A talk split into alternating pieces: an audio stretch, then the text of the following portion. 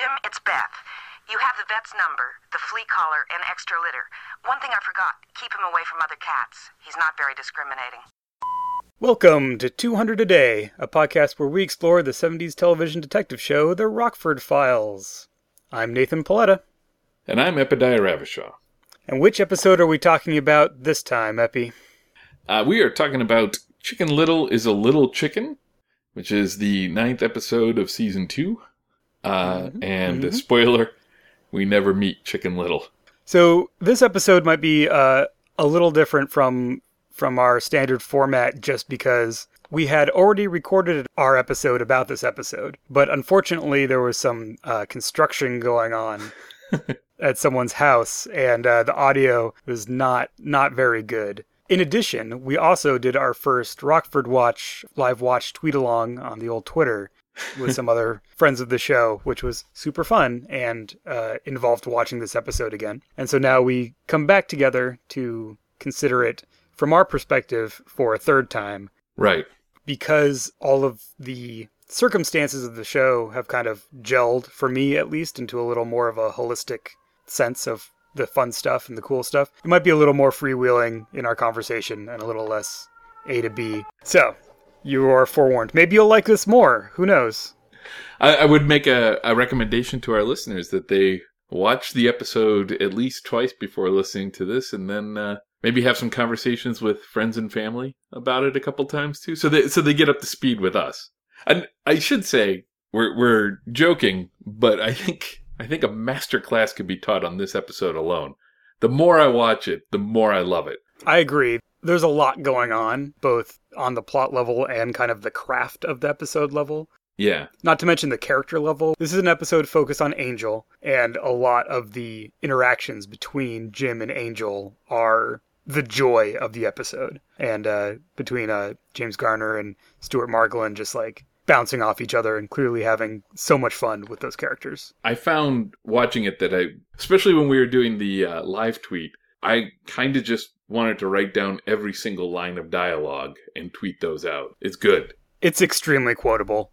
There are mm-hmm. a lot of good ones. And uh, for the record, if anyone is interested, um, there is a archive via Storify of uh, our tweets from the, the live tweet. So you can find a link to that through our Patreon at patreon.com slash 200 a day if you want to find all of the most quotable quotes. Uh, I think we managed to, to nail a lot of them during that. So, all right, shilling aside, shall we get into this episode? Yeah.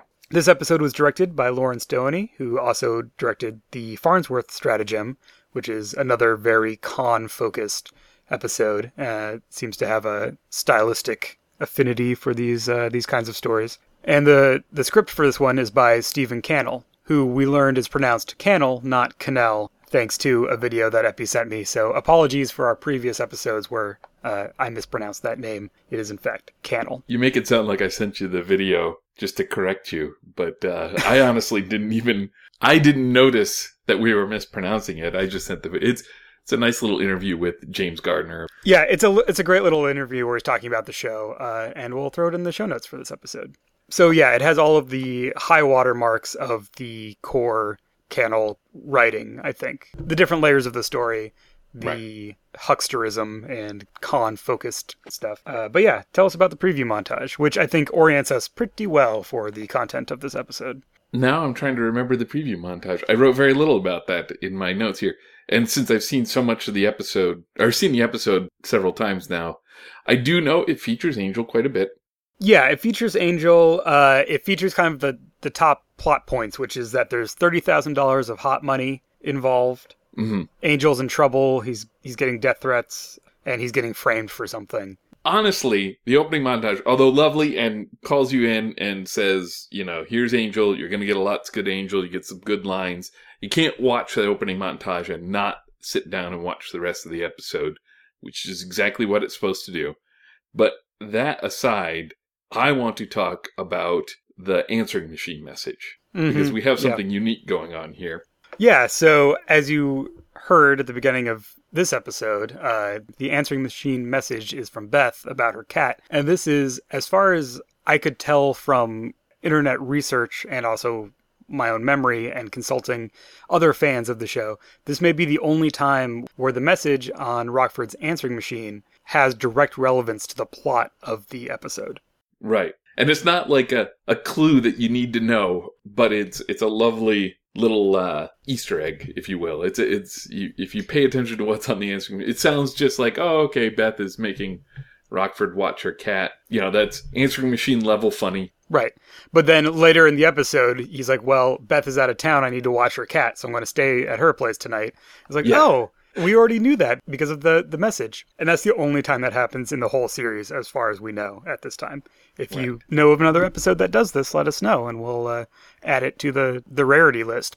I'm pretty sure this is the only one. And then the the very first scene in this episode hmm Yeah. is one of the most ominous scenes in television history. Angel Martin alone in a garage with Rockford's Firebird around with the door for some reason. And uh, my blood ran cold when I first saw this, given what I knew of Angel and what I knew of Rockford in his car. Yeah, it is uh, mysterious. We don't see Rockford without his car very often, or the car without Rockford. To the eagle eyed viewer, you can see that he's stuffing money into the side panel. It's not just something random. You do, there is a shot of bills sticking out of his hand. So, Angel, as we know, up to no good, as per usual. that said, he does, once he drives out of the garage and the music kicks in, it is a little more upbeat hmm because that, that first little scene there's no music or orchestration and then the credits for the episode play over the a really nice panoramic shot of angel driving jim's car down the coastal highway to in fact park outside of his trailer i feel like immediately i was reassured okay this is uh, Coming back. there's no bodies in this car. so Angel knocks on the door and then heads into the trailer where Jim and his dad Rocky are engaged in a fierce battle of chess.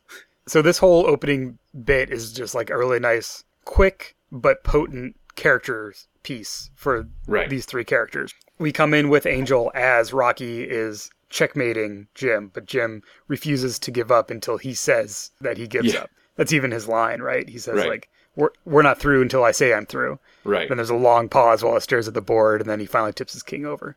While he's deciding that he has in fact been defeated by his father, Angel launches into great con man patter about the state of the chessboard.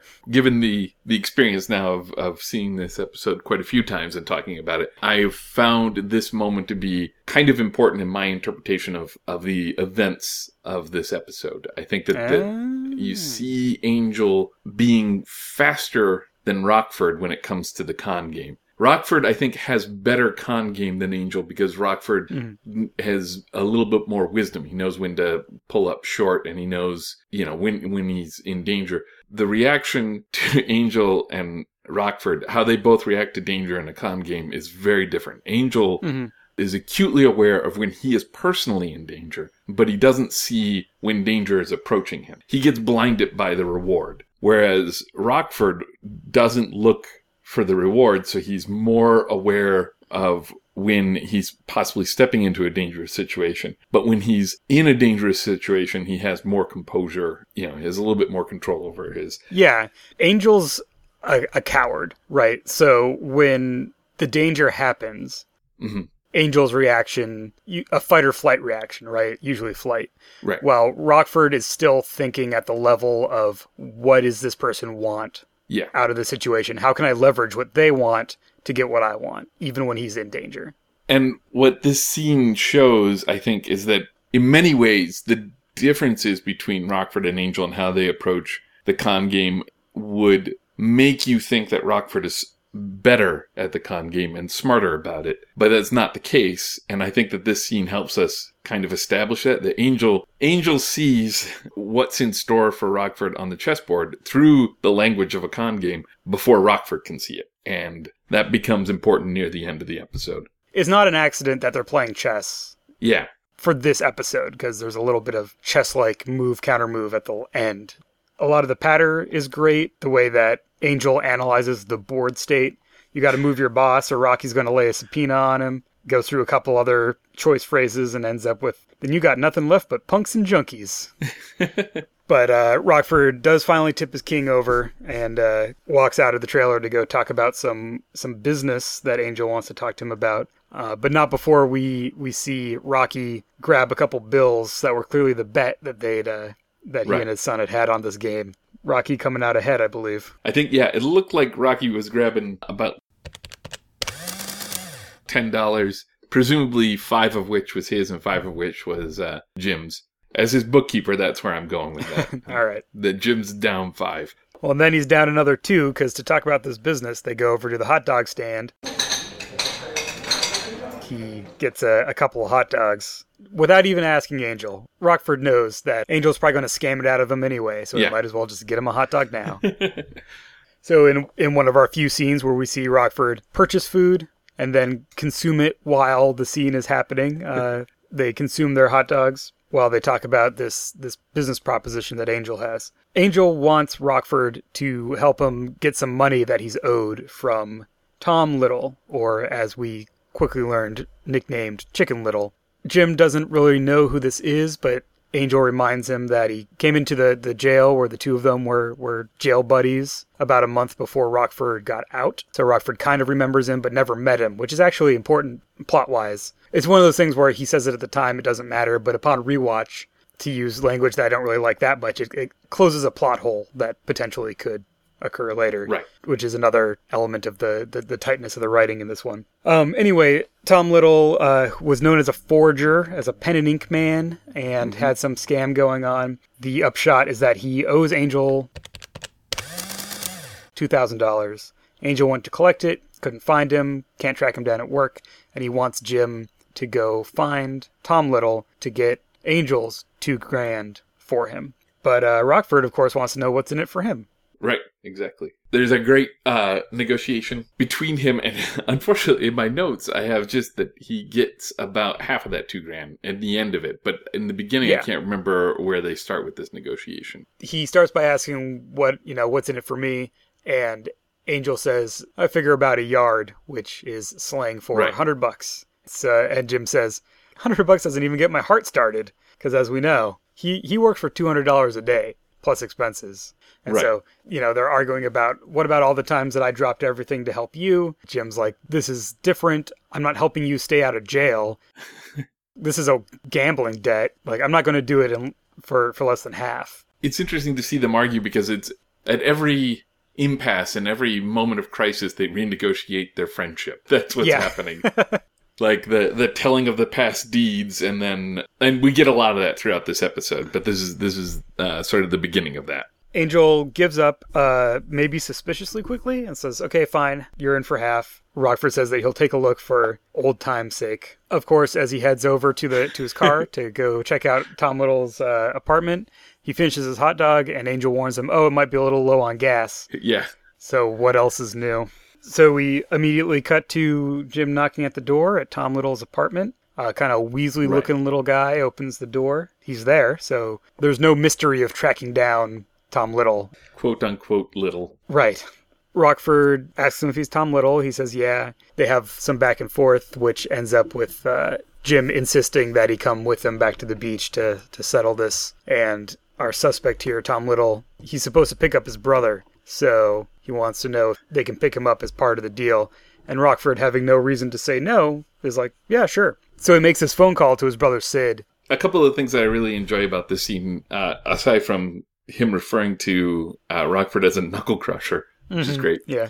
Uh, so in hindsight, we know that Rockford's the, only one in the dark here, but Right. but nobody there knows who's in the dark or who knows what, uh, and there's lots of money on the line uh, that we don't know about, but in hindsight, we we do, and everything that goes on in this scene is all very like penny ante. It's all very petty little. All right, I'll go with you, but you have to, you know, give my my uh, my brother a ride. And given the gravity of what's happening, I just love that contrast and the idea that these characters are keeping everything on this sort of low level Mm. to suss out what every what the other characters know. They don't immediately panic because there's a lot of money on the line because the person that just came through the door may not have any clue how much money's on the line.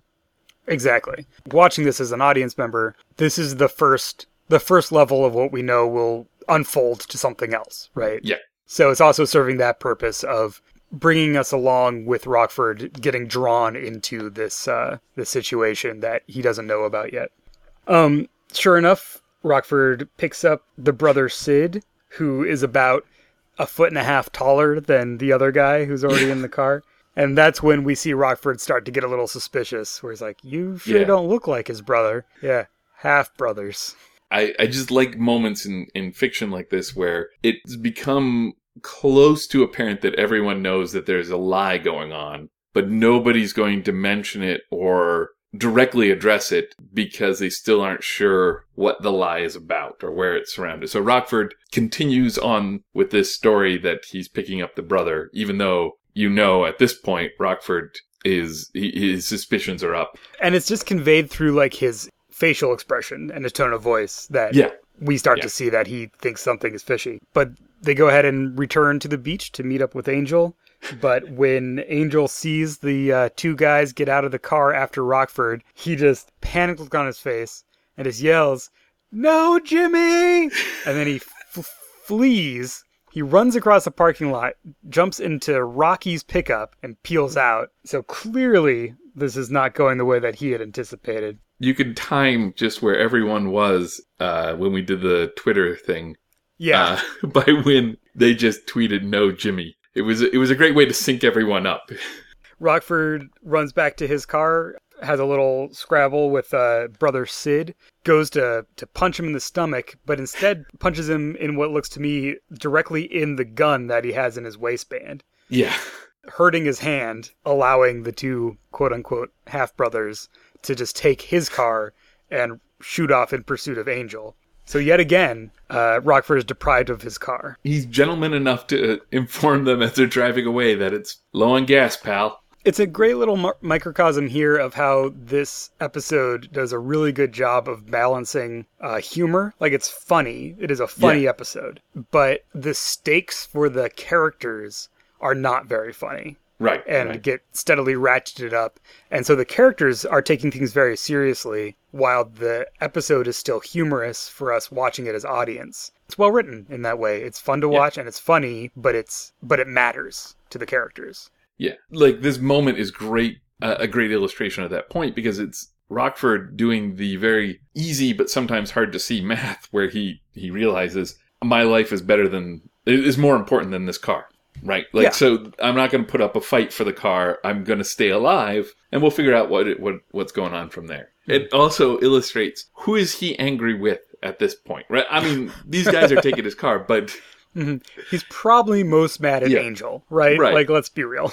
The, I mean, the reason why it's low on gas is because of Angel. The reason Right. why Angel just stole his dad's truck.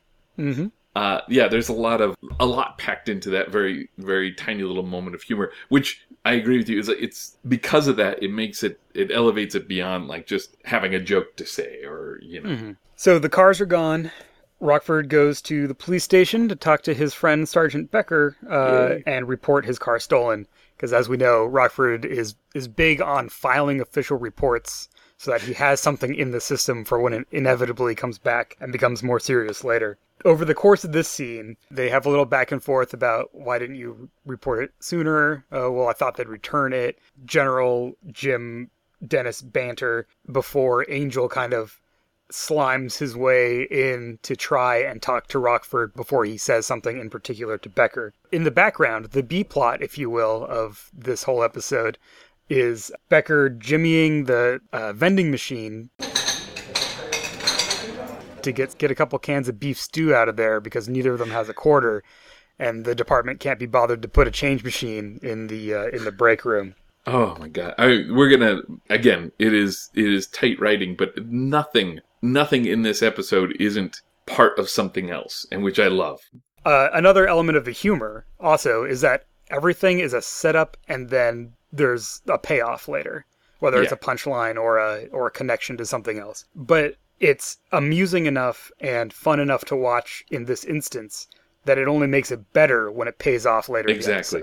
Yeah. This extends even to little, very little things like I forgot to mention, but when Jim and Angel are having their first conversation at the hot dog stand and they're talking about their time in prison, Angel mentions that he sang in the choir. Half a sentence. And that pays off later. Yeah. And that's a setup I didn't even notice until watching this numerous times. Anyway, Becker asks Jim what he wants. Jim would like some beef stew out of the vending machine, which sounds real gross to be perfectly honest. Yeah.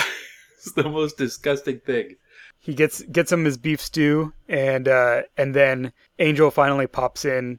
He's not able to get Jim's attention before he goes in to, to really make the full report, and so he has to be in the same room with Jim and Dennis. So, fun side note here this scene plays out as the first meeting of Dennis and Angel. Mhm. Like when he walks in, uh, Becker's like, "Oh, you have Jailbird written all over you. What's your name?" Listeners will remember in when we talked about the Farnsworth stratagem, uh, there was a moment in there where the the humor of it played off Dennis and Angel both being involved with the scheme of Yeah. Gems and not liking each other. So, according to some of our Twitter friends, these episodes were indeed shot in a different order than they were aired, which seems like it, it would be the obvious explanation. It's not a huge shame that that happened, but I can I can see how if you were watching through the whole series on your own, I would I, I would actually prefer to see them in the order that they were shot. Mm-hmm. If we're binging them in our modern era, Yeah, I want I would want the history of this episode to influence how I saw the the stratagem. Just knowing Becker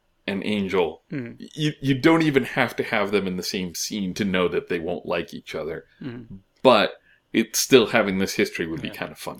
And while this this show doesn't have meta plot, right, and that's one of the things we like about it that there's not long term storylines that you need to keep track of or anything like that. There is this kind of slow accumulation of in the universe facts that happen mm-hmm. that change over time, and one of them is when characters meet each other, how long they've known each other, and why, and what they know each other has done, and also stuff like uh, Becker starts going up the ranks in the police department eventually, and that's like Yeah. a thing that differentiates later season. So I don't really think think of those things as like metaplot or continuity even, but they're just facts about the world that once you watch a lot of it, you start to notice when things are dissonant, and this is one of those dissonant notes just because of production schedule. Yeah. So Angel is there though, as we learn in a minute, because he doesn't want Jim to, to report the car is stolen. But before he can talk to Jim, Becker has to have a conversation with him because Angel, Angel Martin, is in the known associates file. Yes. Not Jim's known associates file, but Tom Little's known associates file, which he has pulled because they found Tom Little in the at the bottom of the river that morning wearing some concrete overshoes. this is a bit that when I first saw it, I completely glossed over it because I, I was in the main thrust of the the plot. So of course, every character you encounter is going to talk about Tom Little. But this is a neat little coincidence, right? Like it's at no point do we expect Rockford having told Becker about Tom Little. Yeah, there's no reason for him to have brought it up because Yeah. he doesn't know what the deal is with the car. He just wants it back. and you know it could be incriminating to him or you know whatever like so this is a little bit of a surprise that becker would know about the tom little plot and it's because of this murder that has happened. So it's come in at a different angle and it's raised the stakes where before we were looking for him and now he's clearly been killed. This is a good episode to do something like a like a relationship map for, yeah. Right? Like take all the principles and then see why they are involved and how there's all these different vectors. Becker's only involved because he- he's investigating the murder of Tom Little, right? Uh, Right. Other than just being a character that's in the show. and the murder of tom little is a is also a clear message right like it's It means something really serious is going on. It's not just a two thousand dollar gambling debt. Yeah, he didn't. He didn't just happen to die. He's got cement shoes and he's in the river, right? Like that's Right. the It's a straight up murder, like for sure.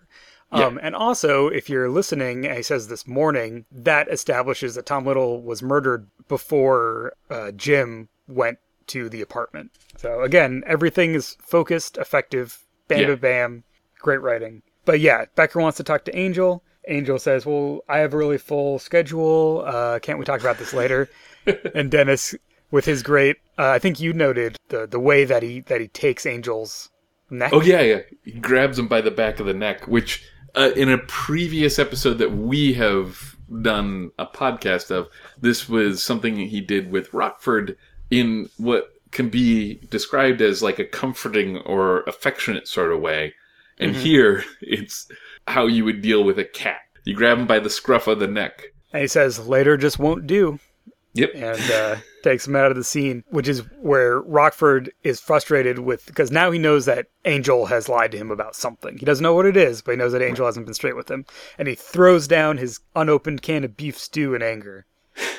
Cut to a little bit later outside of the station where he's waiting for Angel to, to come out. So Stuart Margolin is a great physical comedian here. Broadly he is, but also like when he comes running out and he shouts Jimmy no and, and all that stuff. But also on the kind of uh, I don't want to say subtle because it's not subtle, but on the low like you see his skin crawl because he's so close to cops. Right. His nervousness is palatable. When he first enters that, that scene, you half expect the uh, sort of that Pink Panther theme to play in the background because he's just peeking around the corner and you can hear like the twinkle toes sound of like a cartoon character approaching or whatever. I, I just really enjoy watching him in all these scenes and watching him convey how utterly uncomfortable Angel is in this situation. Mm-hmm. Angel is in such trouble that he would walk right into this hornet's nest to get a hold of Rockford. Right. And the reason that he's willing to do that is because he doesn't want Rockford to, to report the car stolen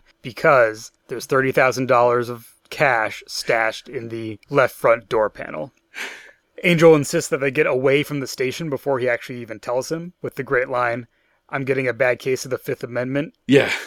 And Angel came to the station in Rocky's truck, so they're getting back into Rocky's truck to get out of there. So this is when Jim insists on, tell me what's really happening. You have to tell me what's going on because, you know, this is getting out of hand.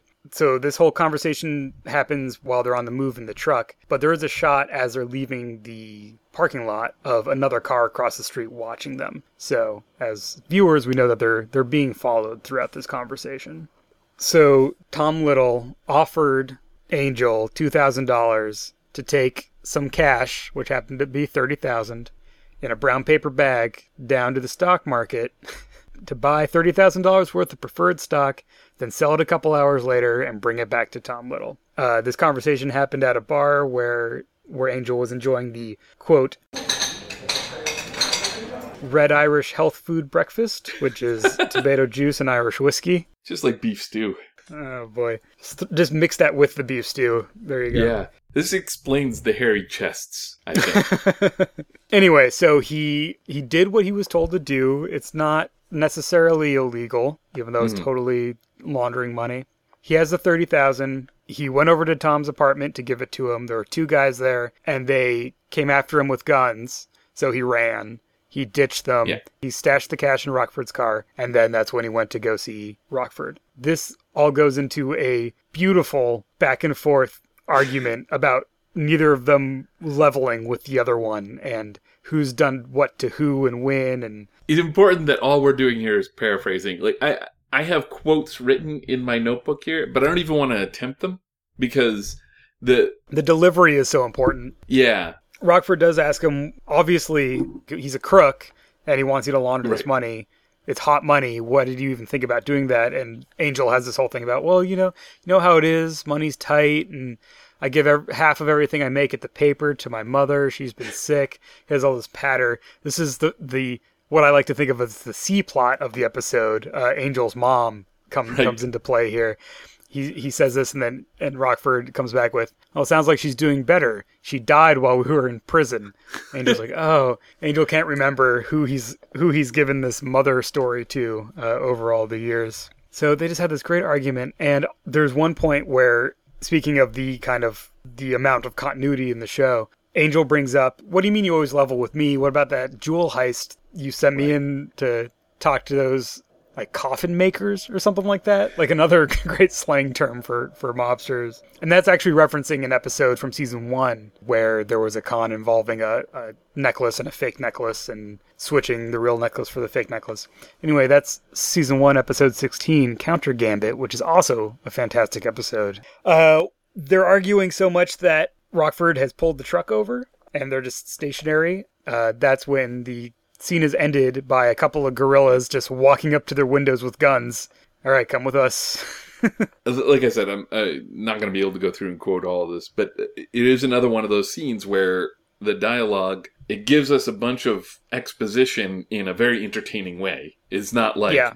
somebody's just going to dump it in our laps. We get to see these two great actors perform these characters in, in kind of a broad way. And it gives us insight into the history of the characters. It gives us like their sort of relationship to each other. You can see how they they both attempt to kind of sway the other, but they can't. The, I mean, one of the reasons why this these characters work so well is that neither one of them has the tools to fully convince the other to do it their way. Right. They're always going to have a point of conflict, Yeah, yeah, even when they're trying to work together.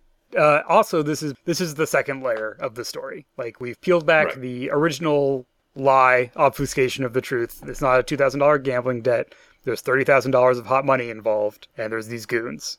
As captivating as this scene is, do not think you're about to get a breather No, because this next one, it just ratchets right up from here. Yeah. So our two our, our goons throw our, our heroes into the car, and then we head into a dimly lit warehouse where a a mob guy who we shortly learn is named Chester Sierra and his right hand goon bitching about the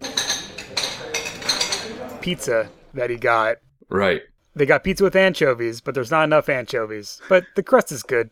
If I might, as a child of the 70s, I'm going to ask the younger generation here have you ever had a pizza with anchovies? don't know if I have my my uh, dad eats anchovies and sardines like Right. out of the can, Yeah. which I always thought was gross. Exactly. I mean, like gross, like beef stew out of a vending machine. Like it, it. this episode made me realize that trope, that style of pizza, has kind of disappeared. Like anchovies on a pizza used to be second place to pepperoni on a pizza, as far as mm-hmm. like the most common. I, I'm talking out of my ass here, but this is my experience of, mm-hmm. of my own childhood. That that was. It's not that I like really enjoyed anchovies on pizza. It was just if you're gonna get pizza, it's either gonna have pepperoni on it or anchovies or sausage. You know, Huh. and There's some cultural shift about anchovies on pizza. it was a thing.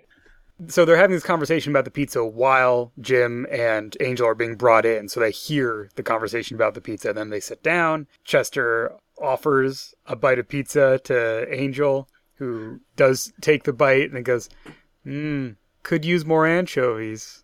Good crust, though. Just like echoing what they Yeah. just said. It's, it's a perfect Angel moment. The the physical scene where he's feeding it to him is hmm it, it infantilizes Angel in a, in a Yeah. way that he's perfectly comfortable to drop into. He's like, "Yeah, I'll do this. This is this is what you want. This is what I'm gonna do." We know who has the, the power in this situation.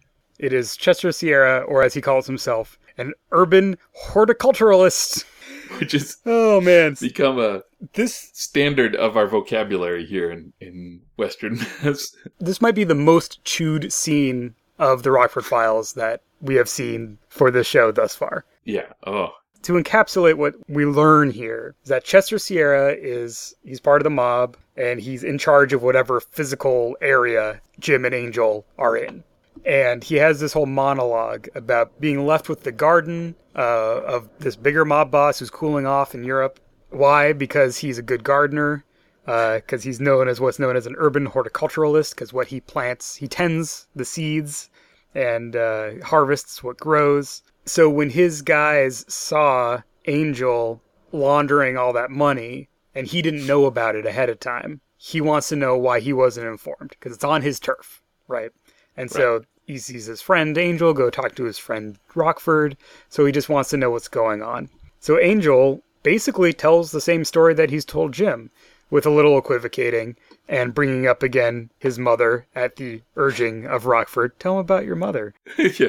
So he tells him the whole story about uh, uh, that that we know so far. I think I'm pretty sure he doesn't actually embellish it or leave any, anything out. No, I think it does. I think it's just yeah. So he tells him there's thirty thousand dollars. It's in Jim's car. I don't know who those guys were that took it. That's the only thing that that we turn that turns out to be obviously untrue. But whoever did has that money. Blah blah blah. Chester does not believe him. Who would tell such a flaky story? He says, "I brought you guys down here for pizza uh, for dinner instead of a little honor and decency." You feed me an ice cream sandwich?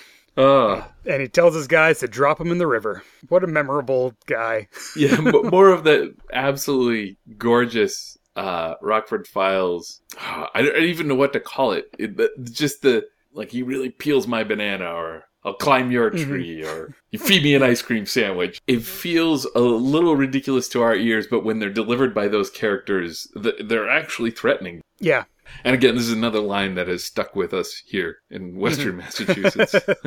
Angel tries to negotiate. Maybe you should just kill one of us and then, like, kill Jimmy, and that'll send the message, and then I'll still be here if you need to kill someone else, which is another perfect Angel moment. the extent at which he elaborates on this plan is so beautiful because he, I I mean, you get the gist of it immediately. Kill Rockford. That'll be the example, and I'll be the one who lives to tell about it, right? Hmm. but he he goes on to explain that he'll always be available for engagements. Like if you need him to come and explain what happened to Rockford, like it's just very, it's very angel to keep the dialogue going. Right. Keep talking as long as possible. Yeah, Chester is having none of it. He has his goons, uh, you know, take them away, and he finishes his pizza with a knife and fork. So we we know he has low moral moral character.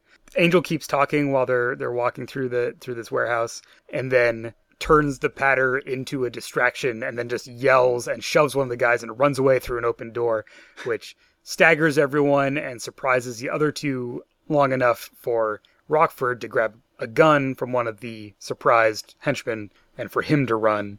And then we have uh, this short, well shot sequence.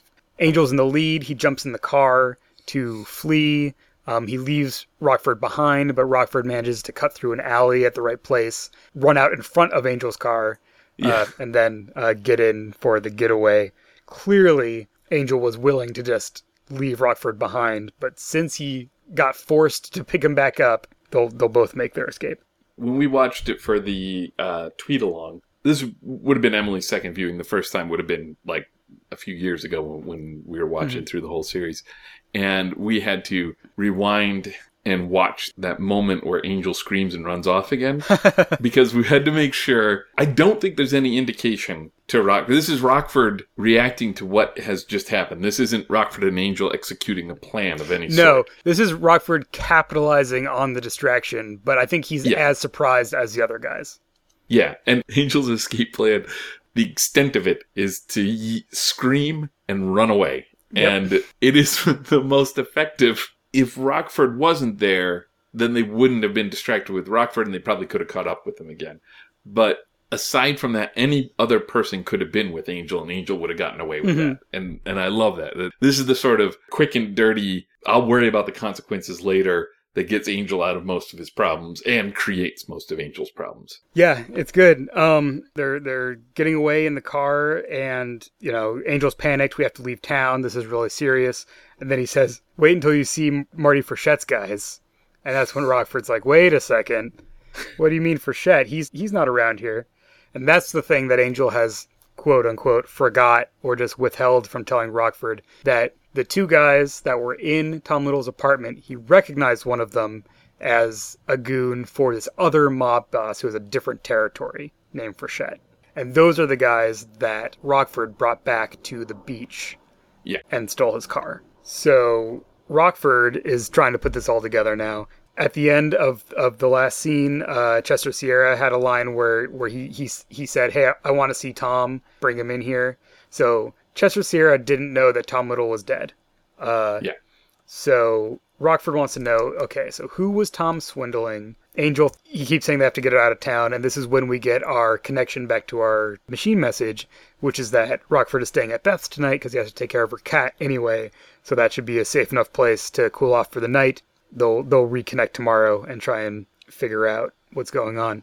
The end of this scene sees Angel being a little sad and offended because he and Chester they were in the prison choir together, calling back to his one-off little line at the very beginning about Yeah. uh, singing in the prison choir. All right, and then but before Rockford can rest, he goes back to tell Becker that no, his car really seriously has been stolen. No fooling this time. Becker knows that something's up, something's not on the level. He doesn't know everything, and he starts threatening Rockford. If you're not being straight with me, I'm going to come down on you, and all this tough cop talk. But that's when someone from the vending machine company is doing uh, an audit or something of the machines Yeah. and is with a, a lieutenant who's saying, These men are police officers. No one would be stealing from the vending machines. Do count it again. Rockford manages to regain the moral high ground by uh, saying, Well, like, I have a record, so I know criminal behavior when I see it.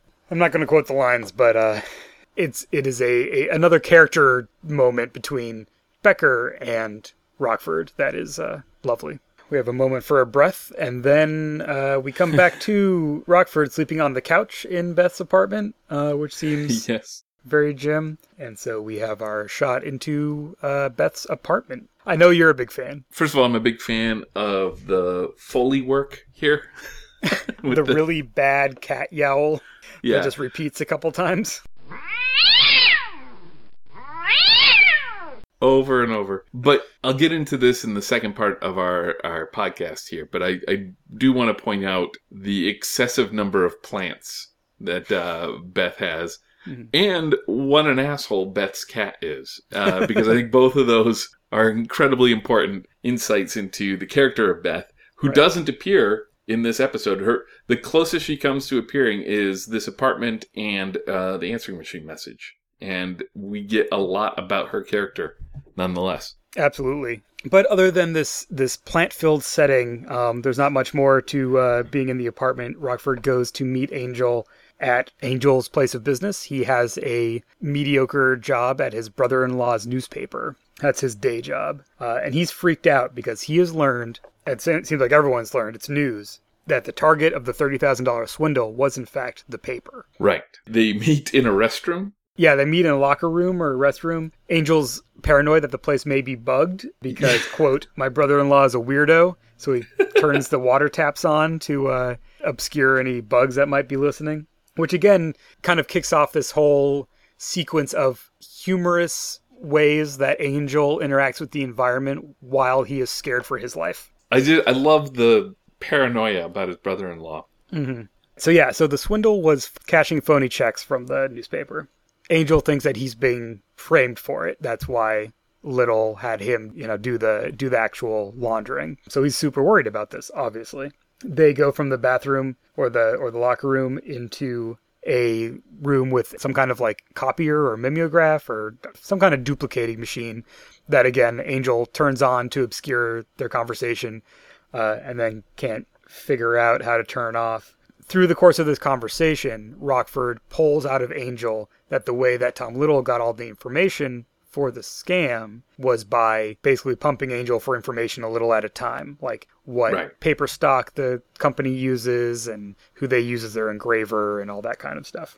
So Rockford puts the pieces together. You got conned by Tom Little. The gag when they leave that room is that Angel can't turn off the machine and keeps duplicating. uh, and as they get out of there, he just goes, "It's 1984 already." The the police state, the paranoid state that he's in. He thinks he's being Yeah. watched, and the machines are watching him or something. Uh, they head downstairs to Angel's office because, of course, his office is basically a little nook underneath the, a staircase in the bowels of the of the building. Rockford wants him to go through everything step by step. We'll write it down and we'll figure out how to get out of this. But when Angel opens his drawer, he discovers that all the engraving plates and forgery materials are in his desk.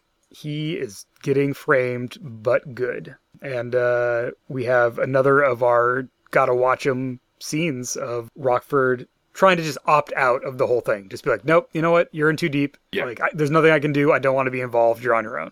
The blocking in this scene is great because Angel's desk is almost underneath a staircase. As Rockford is trying to separate himself from the situation because the situation has become so messy, he goes halfway up these stairs and they have a lot of this conversation with Rockford literally looking down on Angel the whole time. I love it. This is where he delivers the line about it's a it's a frame made for a dummy and it looks good on you. Hmm. This is a, a great moment of putting Angel at his lowest. This is this is rock bottom metaphorically, but also like physically. He's on the concrete Yeah. floor of the basement, nowhere to go. Yeah, it's very impactful. Like you see that Angel's is completely out of at, at his wits end, uh, completely out of options, and now Jim is abandoning him. And Jim leaves the building, and there's this whole sequence of uh, kind of physical comedy where uh, Angel is following him and slipping and sliding and stumbling over himself trying to catch Jim as Jim's just like heading out of this out of the building. But it's also highlighting how hapless Angel is. Yeah. Uh, Angel chases him down outside of the building over to Rocky's truck as as begging for his help, and Rockford turns to him with, "What reason could I possibly have for helping you?" And that's when we get the the emotional center of the episode, where Yeah. Angel just looks at him super seriously and in a very sad tone of voice just goes, "Because you're my friend." Oh, it's so heartbreaking. It's so great. Who can say no? Yeah, exactly. So Rockford gives in to the inevitable, appealed to the friendship bond that they have, and says, okay, he thinks he can figure out a solution, but Angel has to do exactly what Rockford says. Uh, no balking, or he's out. He has a plan, but it's going to require Angel to die. And of course, Angel's response to this is uh, a thing to be watched, Mm-hmm. but does involve him going, not balking, not balking. Again, we're we're seeing the extent in which Angel is willing to go to survive, which includes quite literally dying. So what this plan is is uh, they they go back to the paper later for the the galleys are due for the actual printing press. They're going to insert a fake obituary for Angel into the paper so that all of the goons, both Chester Sierra and his guys and Marty Frechette and his guys, think that Angel's dead. Rockford writes up a, a fake uh, death piece. He gets Angel to give him his, his birth name, his government name, if you will, uh, which turns out is Evelyn. He's yeah, he's happy about that. He's like, Angel's a moniker. What's your real name? He goes back and forth about the details in the obituary because he would like to be made out to be a little a little better of a person than perhaps he's being portrayed. There's another callback to his mom. Yep. It's like, how would you like your mother to read that about you? Yeah.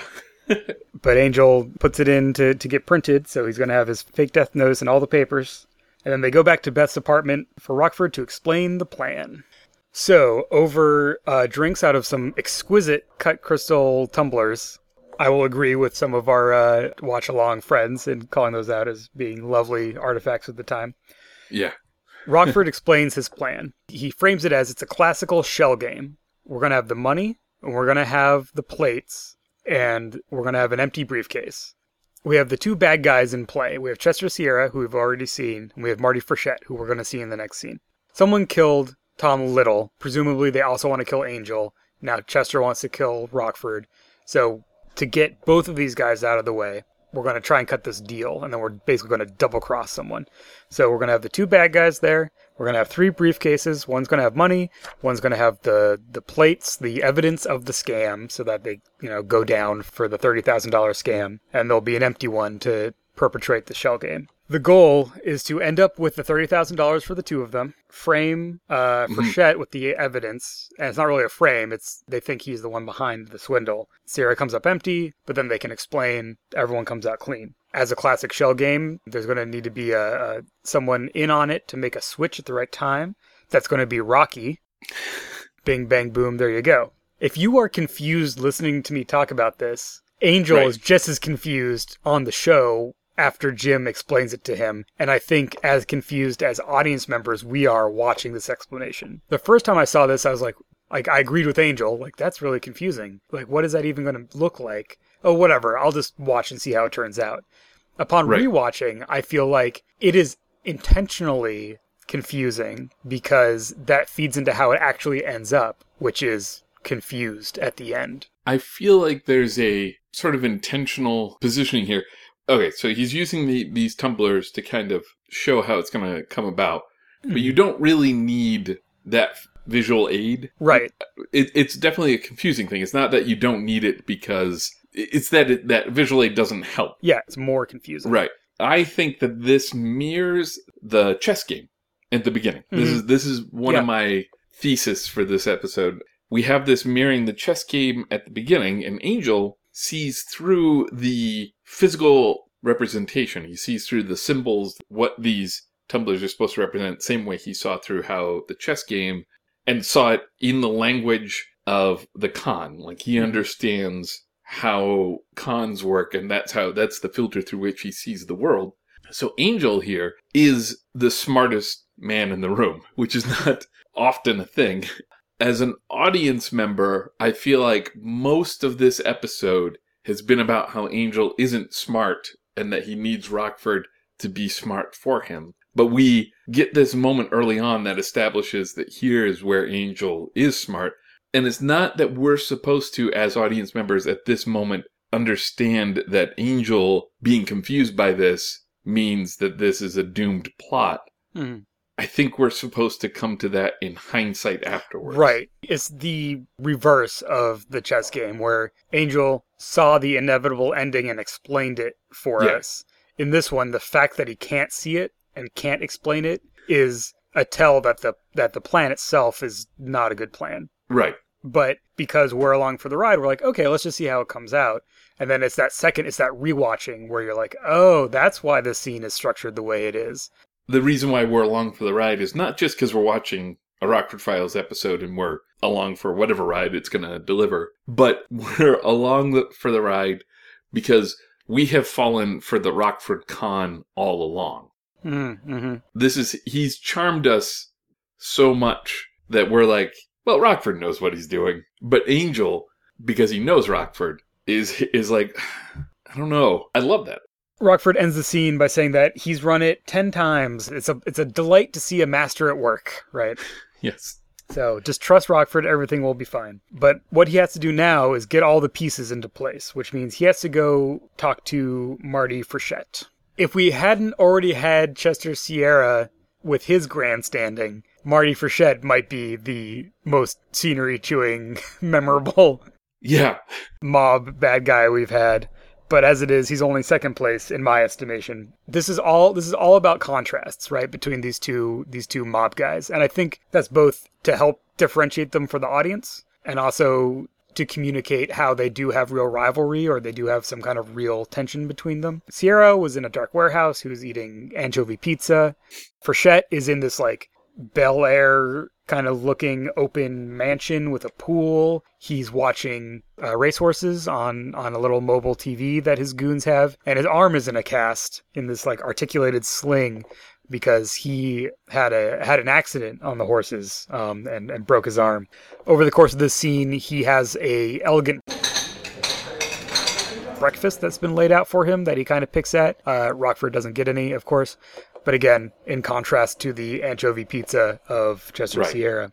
But yeah, so Frechette, he doesn't really have much reason to listen to Rockford, but Rockford gets his attention by saying that he knows where the $30,000 is, and then sells him on this plan to plant the evidence of the swindle on Sierra to frame him, which means he goes to jail, which rids Frechette of the rival, and that the handoff will go down uh, at Angel's funeral. Again, this is another great scene. There's some great lines here. What do you feed these guys? It's not the food, it's the rabies shots. Oh, so good. And this great sort of status jockeying that goes on in this scene where Rockford has all the answers that this guy wants. Uh, and this guy just wants to dismiss Rockford, but Rockford keeps hinting at having answers to the point where at the end, he just acquiesces and does everything Rockford has suggested, including the coat hanger trick to scratch his arm in the cast. That's all great. Yeah, we see Rockford working his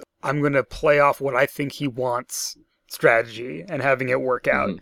There is a little bit of like narrative convenience. This is towards the end of the episode, so rather than having back and forth, he kind of just agrees because we need to get to the end. The uh, the structure of the show is such that usually once we get into the the last act, things start being a little a little simpler and having a little less back and forth. Seems to be a trend over many of these episodes. This is a good point for our more you know segment.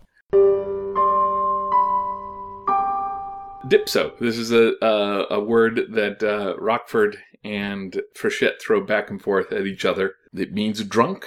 Was it short for dipsomaniac? That's what it is. Dipsomania is uh, alcoholism, essentially. So this back and forth where they call each other drunks, I think it's divorced of the context, and I think they're just using it as just to be mean. You know, like I, I don't think they're literally calling each other drunks. in context they're just like calling each other morons right? Like Yeah, why would i listen to an idiot like you? Why would i listen to a dipso like you?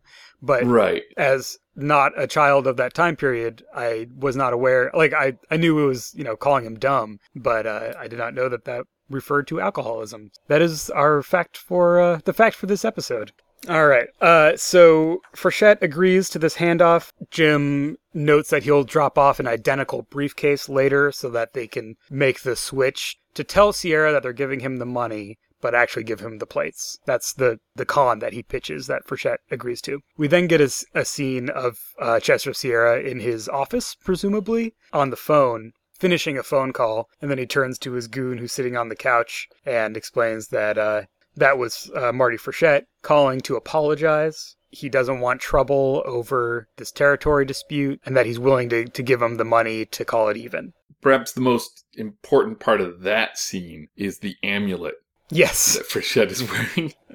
It's so gaudy. It's amazing. Uh, His goon says that it doesn't sound like Frechette, and uh, Chester Sierra rationalizes it by saying, "Well, he must he must think that we're the ones who killed Tom Little, and he's worried about trouble from the police. So if he's scared, this is probably on the level." Again, a little bit of narrative convenience that these mob guys who distrust each other decide to trust each other for this handoff. mhm. And then we go to the big the big finale, Angel Martin's funeral. So much goes on in this scene that we're actually going to go ahead and consider it in a little more detail in our second half, as we've kind of hit on a lot of the themes of the episode and a lot of the narrative elements in this one as we've been talking about it. Um, we'll go a little more into the mechanics of this scene after the break, but uh, plot wise, we have a relatively sparsely attended service. Angel's up in the balcony wearing sunglasses, attending his own funeral, which seems 100% in character for him. yeah, that's there's no way that wouldn't have happened. The the meat of this scene is there, there's a priest giving his his funeral service, saying some some remarks about Angel Martin. While that's happening, briefcases are being handed back and forth through our principals in the in the pews between Rockford, Rocky, Chester and his guys, and um, Frechette and his guys.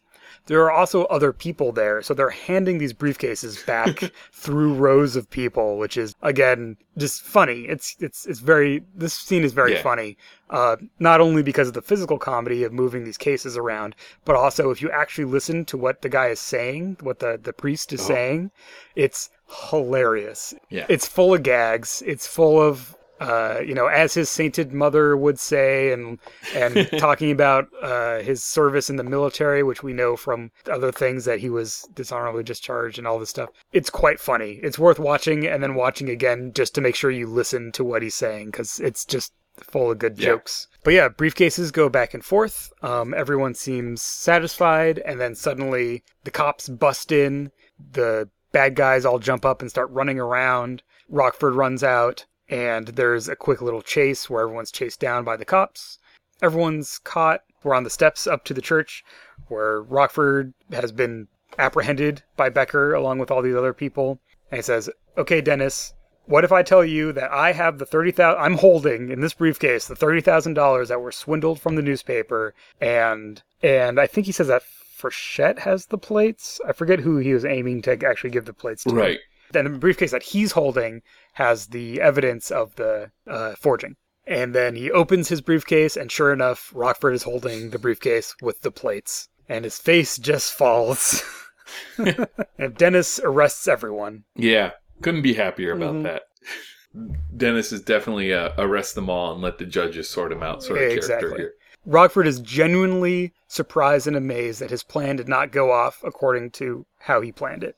And we finish up with our, our last scene of the episode. Uh, Rockford's in a jail cell, uh, as he so often ends these with.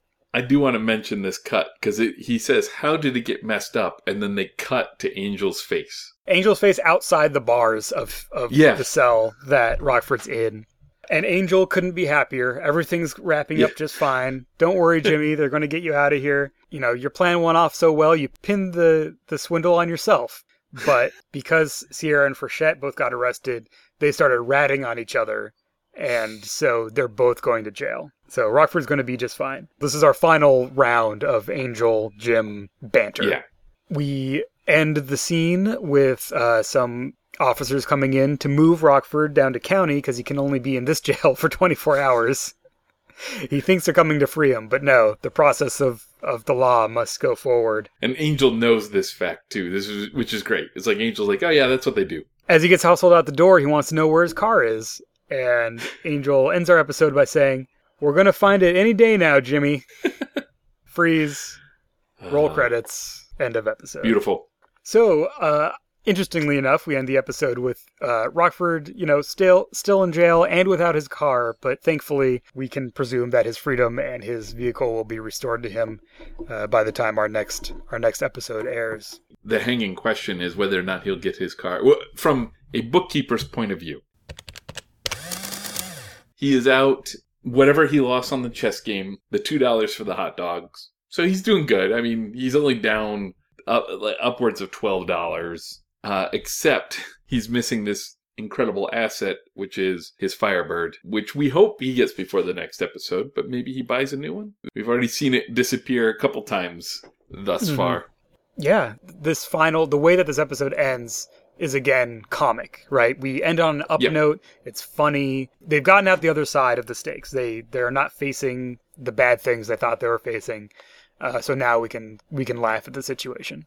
Obviously Angel benefits from his friendship with Rockford. Rockford does not benefit. Absolutely. Uh, Yeah. Oh man. So we'll go into the the switcheroo and how that's all handled in the show in the second half, along with uh, some final thoughts on the other narrative elements that are great from this episode. But uh, great episode, must watch. Probably, I yeah, would say. absolutely. I liked it a lot the first time we watched and talked about it, and I think I like it more now than I did then because some of the things that bothered me then I've managed to either rationalize or seen how they're part of the structure after watching it so many times. I think that the episode is definitely richer on the second viewing. Mm-hmm.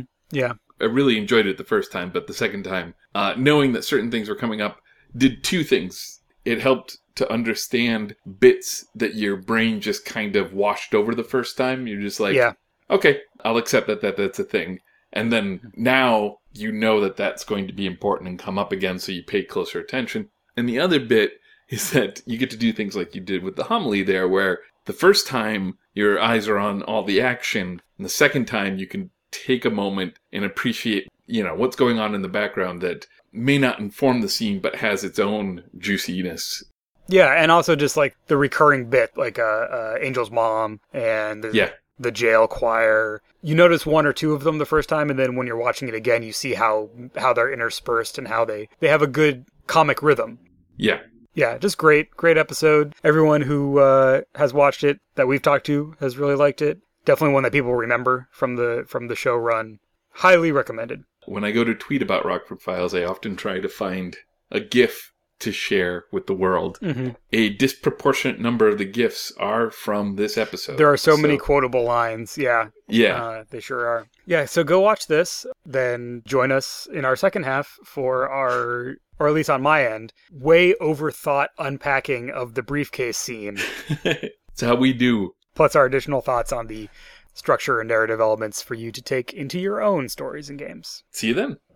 200 a Day is supported by all of our listeners, but especially our gumshoes. For this month, we have six of them to thank. Thank you very much to Kevin Lovecraft. Check him out on the Wednesday evening podcast All Stars Actual Play podcast. Visit misdirectedmark.com to find that feed, along with other gaming podcasts in the Misdirected Mark Productions network.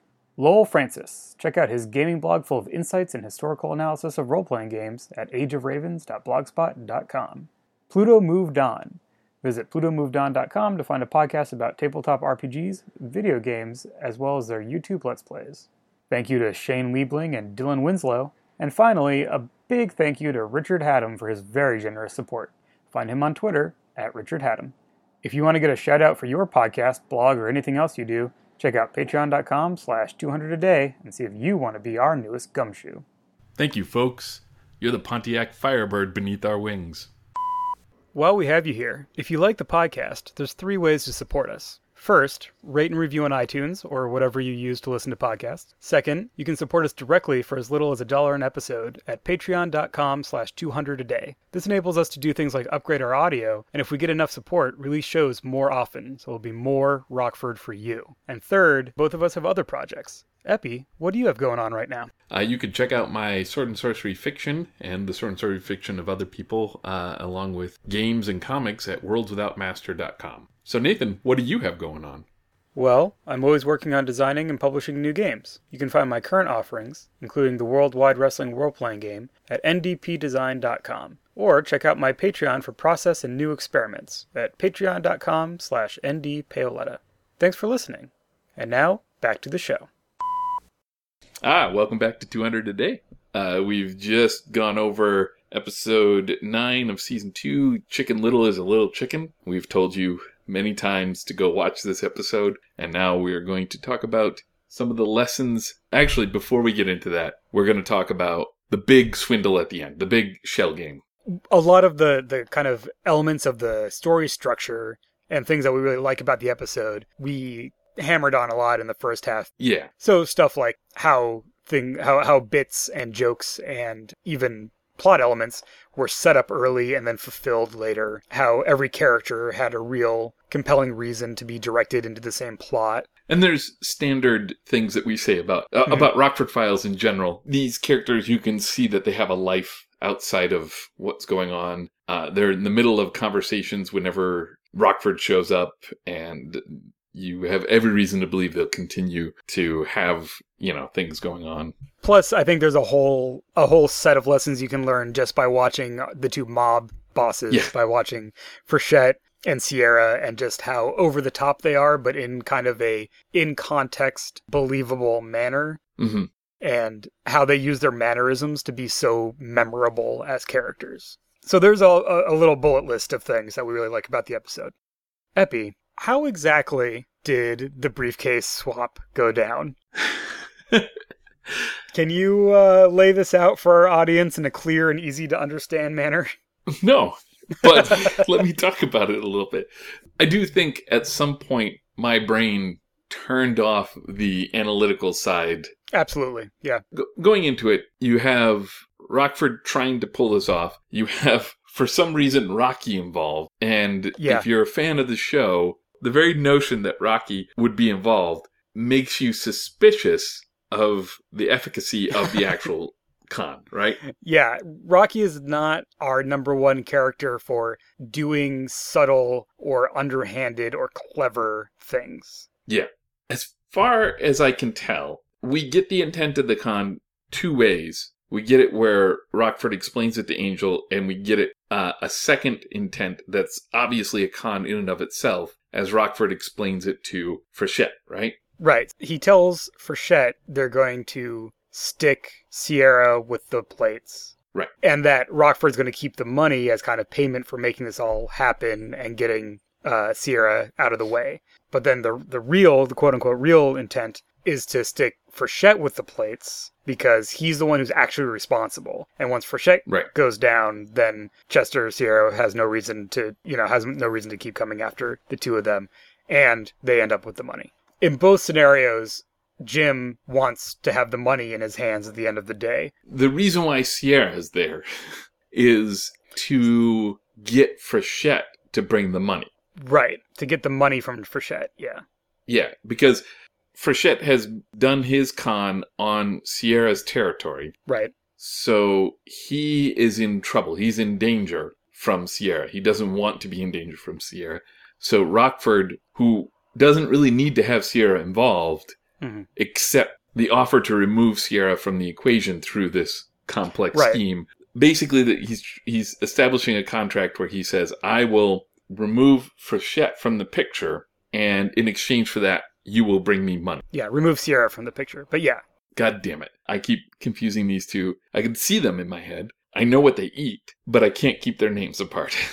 uh, in order to remove the urban horticulturist from Right. the scene, the horse guy, in order to remove Sierra from the scene, Frechette has to bring money to Rockford. correct. So that part took me two and a half viewings to figure out. I couldn't figure out why Sierra was involved at all until I realized that he was the bargaining chip to get Frechette involved. Exactly. Yeah. Jim gets Frechette to get Sierra to come to the funeral so that Jim and Frechette can con Sierra. Right. That's the proposal. But then Rockford's actually conning uh, Frechette and not Sierra. Those are the two levels of the con. When you're watching this episode, you can let that just kind of wash over your brain and wait to see how it comes out at the end, which is why I think it's clever that both scenarios have Rockford ending up with the money because they're like, okay, that's what I'm looking for. If Rockford has the money, then Right. he's done what he wanted. If he doesn't have the money, then he d- Yeah. hasn't done what he wanted. Uh, even though there's all this other stuff. So I made a diagram. Maybe I'll I'll, I'll put it in the show notes, um, which was actually really helpful because it, it showed me this. So we have Jim, we have Rocky, for reasons we still don't really know, other than he said we need someone to make the switch for the shell game. We have Frechette and we have Sierra. Jim starts with the plates. They have the forged plates because they were stuck in Angel's drawer. So Jim Right. starts with the plate, Frechette starts with the money, and Frechette also starts with an empty briefcase. During the homily, what we see is Jim passed the briefcase back to Rocky. Rocky tosses it over to Frechette. Frechette then hands one of the briefcases he has back and it gets sent over to Sierra.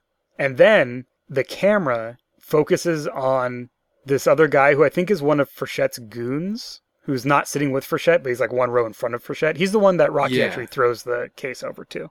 And then the camera just sees this shows us a briefcase sliding on the floor and then a briefcase sliding on the floor the other way, but it doesn't show us who is picking up which one. And then we see Rocky pick up a briefcase and then hand it back to Jim. So my intention here was like, all right, what actually happened? I want to see how this all tracks.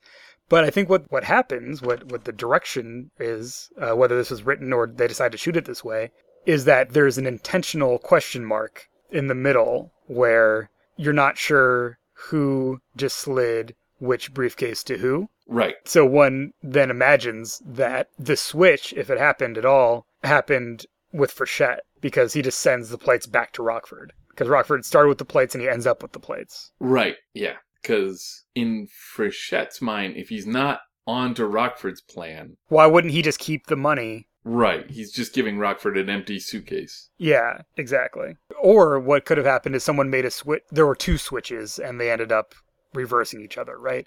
But the camera doesn't actually give us the information Right. to determine what, in quote unquote reality of the show, what happened. But we as audience are made manifest in this whole exchange because there is a gentleman who asks, Yeah.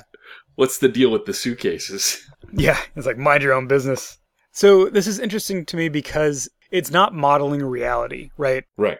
Maybe maybe the point to take out of this is that the joy of the scene is not even though I did it because I want because I got obsessed with it. The joy of the scene is not in trying to determine exactly what happens. It in fact gives you a structural barrier. It doesn't show you who moves Yeah. the last two suitcases. So the scene hinges on intent and then on outcome, but it doesn't care about the reality of how the intent turns into the outcome, right? That transition is purely what do we need to make the story that we want to happen happen. But there's enough detail and texture there to make it feel like it's really happening. I think it's interesting that it very demonstrably is like it actually doesn't really matter how this happened. What matters is that Jim ended up pinning it on himself. That's the joke. That's the dramatically satisfying outcome. Does that make sense? Am I am I way overthinking this? No, I mean, I think one of the missing parts in all this is what Jim's play was, right? Like the the Like what was the actual shell game that he was trying to do? yeah, what what it, I mean, we know what his intent was. What we don't know is what was Jim going to do to ensure he ended up with the money Exactly. and Frechette ended up with the plates. It's not important to the story, but I can totally get behind the wait a minute, how does this that's why I think we're supposed to be with Angel on this. You're needlessly complicating this, and I don't see where it's going to work, but I'm going to go along because I trust you, Jim. It's also interesting because Rocky is supposed to make a switch of some kind, but we don't see him with an extra briefcase. Sierra's the one with Yeah. the extra briefcase. So he's the one who would be making the switch. But what is he switching? There's at least one additional stage of complication that Jim has put into it Yeah, by involving Rocky. And it's kind of his own fault that it doesn't work out the way that he uh, that he intended. right. So we get to see a little bit of Jim's uh, hubris, I guess. Yeah, yeah. you know he he has a pretty high estimation of his own skill level and it works sometimes and sometimes it doesn't and this is one of the times that it didn't it's fun because, uh, like I said at the kind of the onset here, where you'd expect Jim to be smarter than Angel in this particular category because he appears to be smarter than Angel with everything else. And we see that with Angel gloating at the end, where Angel's not Yeah. the one in the jail cell. Jim's the one in the jail cell. So yeah, I, I think that that completely delivers that that feeling of uh, overconfidence Mhm. because as he hears the stories from Angel, he can see where Angel went wrong, Mhm. but he wasn't in Angel's shoes for any of those decisions. And then when he's like, "Okay, we're doing my thing now," it just falls apart on him. Yeah. uh, which is out of character for the Rockford Files in general, but I like it. I like that it fits in there that way. And It pays off the investment. We've used that, that term pays off a lot for this episode, but it Yeah. does, where the manner in which Rockford gets drawn into this particular scheme, he, he fights against it every step of the way. It's kind of not his fault or his business, but he's stuck. And so he needs to concoct this kind of equally unlikely idea to get out of it. It makes sense in the narrative arc of the episode, where maybe one Yeah. that had that didn't have Angel in it, he probably wouldn't be doing this kind of cockamamie scheme. So I guess maybe a, a takeaway from that whole discussion is the idea of focusing on intent and outcome and not focusing on the execution as much can be a really valuable tool right, especially for for game stuff. It's a great example of what a, a lot of games call like conflict resolution, right, or a scene level resolution, where Right. it's like we're interested in whether Rockford gets the money or gets the plates or gets nothing. I guess is the other option, but there's three potential outcomes for Rockford, and we want to know which one it is. So we're going to determine what that outcome is, and then there's some other mechanism by which we decide what the interstitial steps between the start of the scene and the end of the scene are. Whether it's just us telling the story, whether there's some kind of narrative framework for who decides what when, but especially in a situation where there's confusion or opaqueness, I think it's a good way to kind of cut through cut through that and just get to like how are we going to end this? How are we going to get to where we want to be at the end of the scene or end of the episode?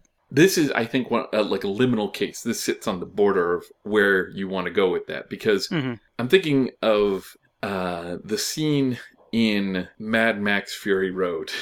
All right, where Go um, on.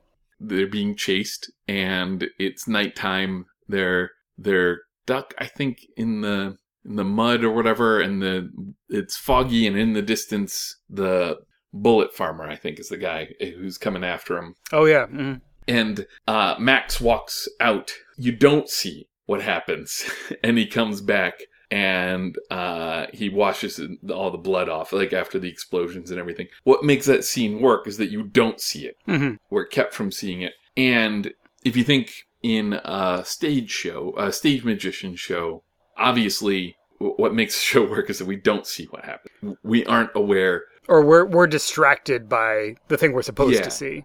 and so that it's fun and it feels magical. So there's definitely ways to make that happen. But here, what makes this sort of this borderline case is that you do want to see how a con goes down, and I think that this one it would be completely feasible for someone to fall on the other side of the edge than I have. I've fallen on the side where I'm like, I feel it did what it should have done, which was a bunch of things were happening here and nobody was paying close enough attention. But that is probably me offering that up to the show hmm rather than the show uh, preparing me to treat it that way. I think it, it it gives you enough to feel like it was thought about, right? Like someone Right. wrote that scene. Yeah. How is this scene going to look? How is it going to feel? You know, what is the audience going to get out of seeing this exchange happen? But someone also made the decision to say, we don't want it to be easy or perhaps even possible to really know how it went down. Right. Either because there are too many people involved, the scene would be too long. It's more important thematically that there's a little bit of like, did Rockford mess up or did someone sw- switcheroo on him? Mhm. We actually don't know, and that preserves a little bit of his Dignity? or yeah dignity. That's it gives him enough cover to be like, we still trust that he knows what he's doing. This once Yeah. it didn't work out. There's enough there to drill down on, but there's not a right answer, and I think that's interesting and important. uh, when you were talking about, say, at the table while you're role playing, Mhm. I think it's perfectly functional to hand wave a lot of that stuff to Yeah. just say, and then this happened. Uh, we do that all the time, role playing, especially with things that we can't, we maybe don't have the language to explain. But I had this experience.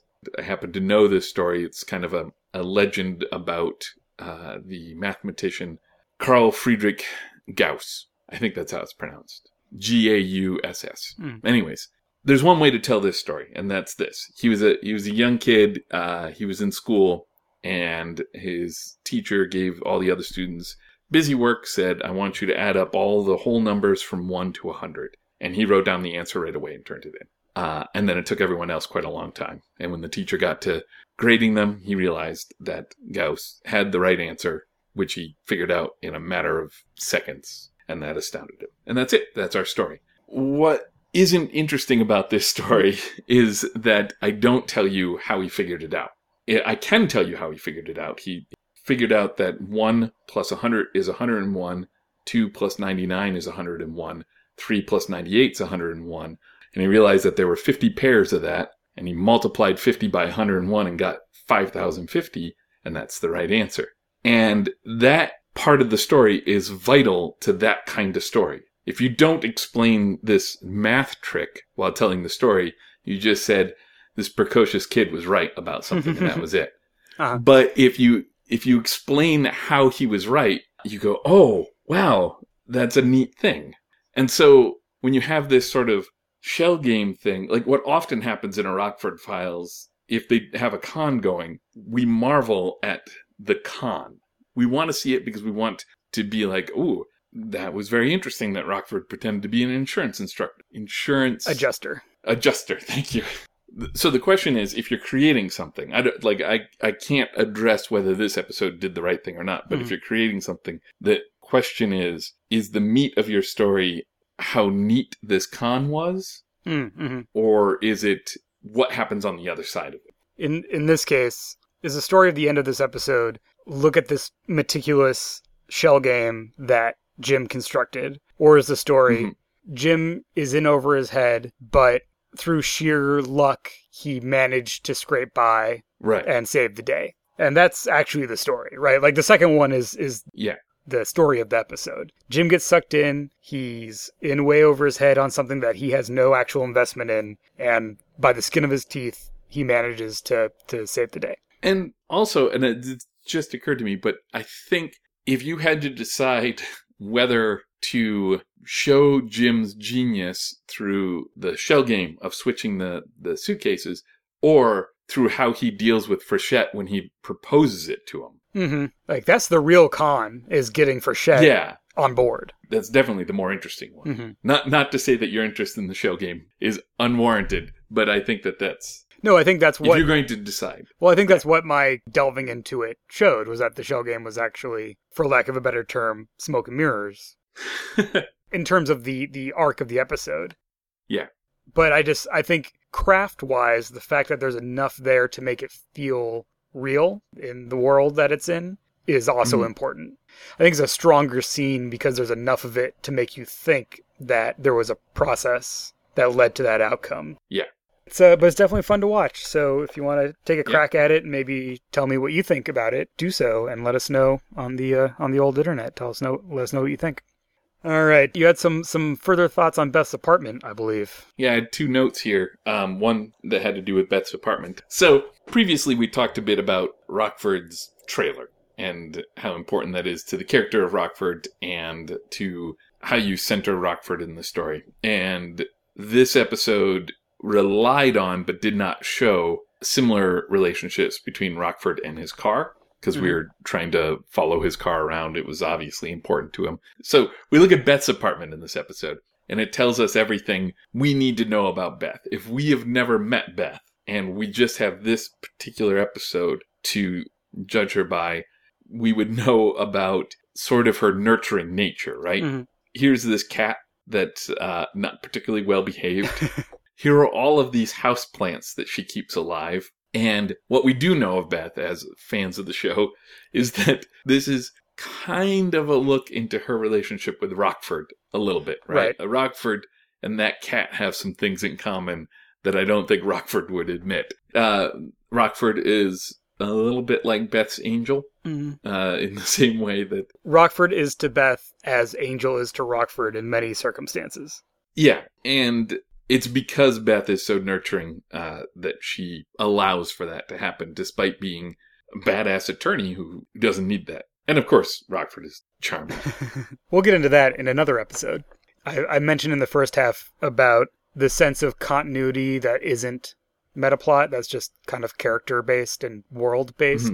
And seeing Beth's apartment in this, it feels right if you've seen Beth in any other episode, right? Right. And we see her apartment in other episodes, and it's not always the same set, I think, Yeah. but it's always outfitted the same, right? There's a lot of plants, Mhm. there's a lot of framed pictures. Uh, you know, she's very into art. She has a well-stocked bar. She, it's her place. It's she lives, uh, you know, like a single bedroom apartment or whatever, and it ties together what you know of her from when you do see her in in the flesh in an episode. And this is lovely for those of us who watch, you know, episode to episode and know the Rockford Beth uh, relationship. But this episode does the same thing with our two mob bosses Mhm. and their where we're introduced to them. Mhm. And Yeah, each of their sets is very iconic. yeah, in my mind, I cannot place them at Angel's funeral. I can only place them either in that dark warehouse Mhm. or uh, out by the pool uh, with a cast on, right? Like before, when I was tripping over their names and calling each one the other one, I had in my head clearly a picture of what each. and is on that set, right? It's in that environment. Yeah, exactly. At the funeral, they're both they both have people with them, right? They have they have Yeah. flunkies or bodyguards or whatever. And even though uh, uh, Frechette has the cast in the group of people in the pews, they look like everyone else. They look anonymous. Mm-hmm. While on each of their own turf, they're very powerful and very intimidating. And then it gets kind of brought all home by Angel's desk at the Mhm. newspaper, which is in the basement, covered in stuff, uh, in disarray, and always on the edge of just being swept out the door. And it fits with uh, Angel, which is which is great. And with Angel, it's particularly telling because Angel is actually fairly well dressed throughout Yeah. um, the series, so you don't get that cue Yeah, you have to see him in his environments because then his I mean, you know he's a Yeah. shady guy and that part of that is that he wears nicer clothes than he probably can afford because that's how you con people into thinking that you're somebody is by presenting yourself. And so when he's in these environments like his desk or when you see him having a meeting in a bar or something like that, they're always really seedy, they're always really low rent.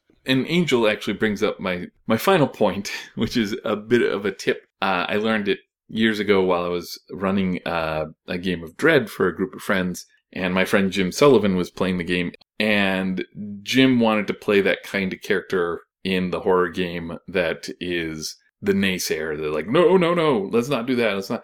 But he didn't want to put actual pressure. He just wanted that to be the sort of how the character felt.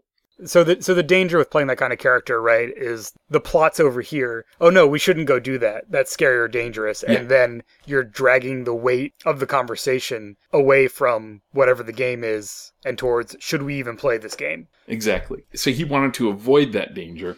So he said at the very onset of the game, he told everyone that he will, everybody who has a plan, every plan that comes up, he will resist twice. And then if they push it a third time, he will acquiesce and go with the mm-hmm. plan. That's such a great thing. It was a thing of beauty to witness during that particular game. Everyone knew it, so everyone played to it. Right, Right? yeah. Everyone, everyone played to it. They would just hit him with what the plan was going to be in a way that was easy to reject and then a little bit harder and then and they were doing this subconsciously they weren't like we're not brilliant it's just that we if we know this then we know these patterns in all the fiction that we've brought in you, know, you know that we've consumed in our lifetimes. So it was great. And angel is sort of this same kind of character. If you want to play an angel like character in, in in a role playing game i highly recommend at the very beginning giving people a rule like that Mhm. that you are guaranteed to follow so that the players don't get annoyed with Angel the way their characters are supposed to get annoyed with Angel. The fun of the interaction is the characters being in conflict. But if the players are in that same conflict, that's when play gets not fun or just doesn't go anywhere, gets Yeah. bogged down. Any of a number of negative things that I think we've all seen or heard of uh, in in games over the years. That's a great tip, and I think you could adjust it for different kinds of characters, right? Like whenever you ask me a question, I'm going to lie to you the first time. Yeah. So establishing a dynamic of like, no, you have to you have to hound me, and then I'll tell you the truth, which is also kind of what Angel does. And it lets everyone agree to work off the false information for a while. Right. You know what I mean? Yeah. You can say, well, we'll ask you, well, we know we've li- you've lied to us. Let's go ahead with that. We know wherever this takes us will be a red herring. Yeah. So the players can choose how to pace those interactions. Exactly. And I think that those kinds of things may be ways to uh, capture some of the dynamic that we see in the show where it's written, right? Like someone has decided that Angel always needs to get pushed to the next level of fear before he'll reveal the next thing. Yeah. And that's part of the the writing. That's but that's a pattern that you could take into a game and be like, this character is always going to hold back one thing you need to know until X happens or until someone pulls a gun or whatever, and then you can start to capture a little bit of that dynamic. So that's what I had. yeah, I think that's all great. I mean, this is a great episode. I feel like I have fully experienced it. I am totally satisfied with my Chicken Little is a Little Chicken experience. You know what? I'm I'm gonna say this. It's great. Go watch it and like make a friend watch it. If you want to introduce someone to the Rockford Files, this is a good recommendation for a, uh, Yeah. you know, hey, just watch this episode. and See see if you like it. And I can certainly see people, if this is their first Rockford Files episode, going into Rockford Files, hating Angel, Yeah, and then having to come around to loving him, which I think might be the best way to experience Angel and may have been the way that I experienced him. Good stuff. Thanks again to everyone who joined us for our Rockford Watch. Yeah, thank you. We're going to aim to do one a month for whatever the next episode we're talking about is. So keep an eye on the Patreon and on uh, at 200pod on Twitter for the announcements of when and where we'll be doing those. We've opened up all the briefcases and we have found our $200 for today. Yes. So we're we're going to go get some vegan hot dogs and we'll be back next time to talk about another episode of the Rockford Files. See you then.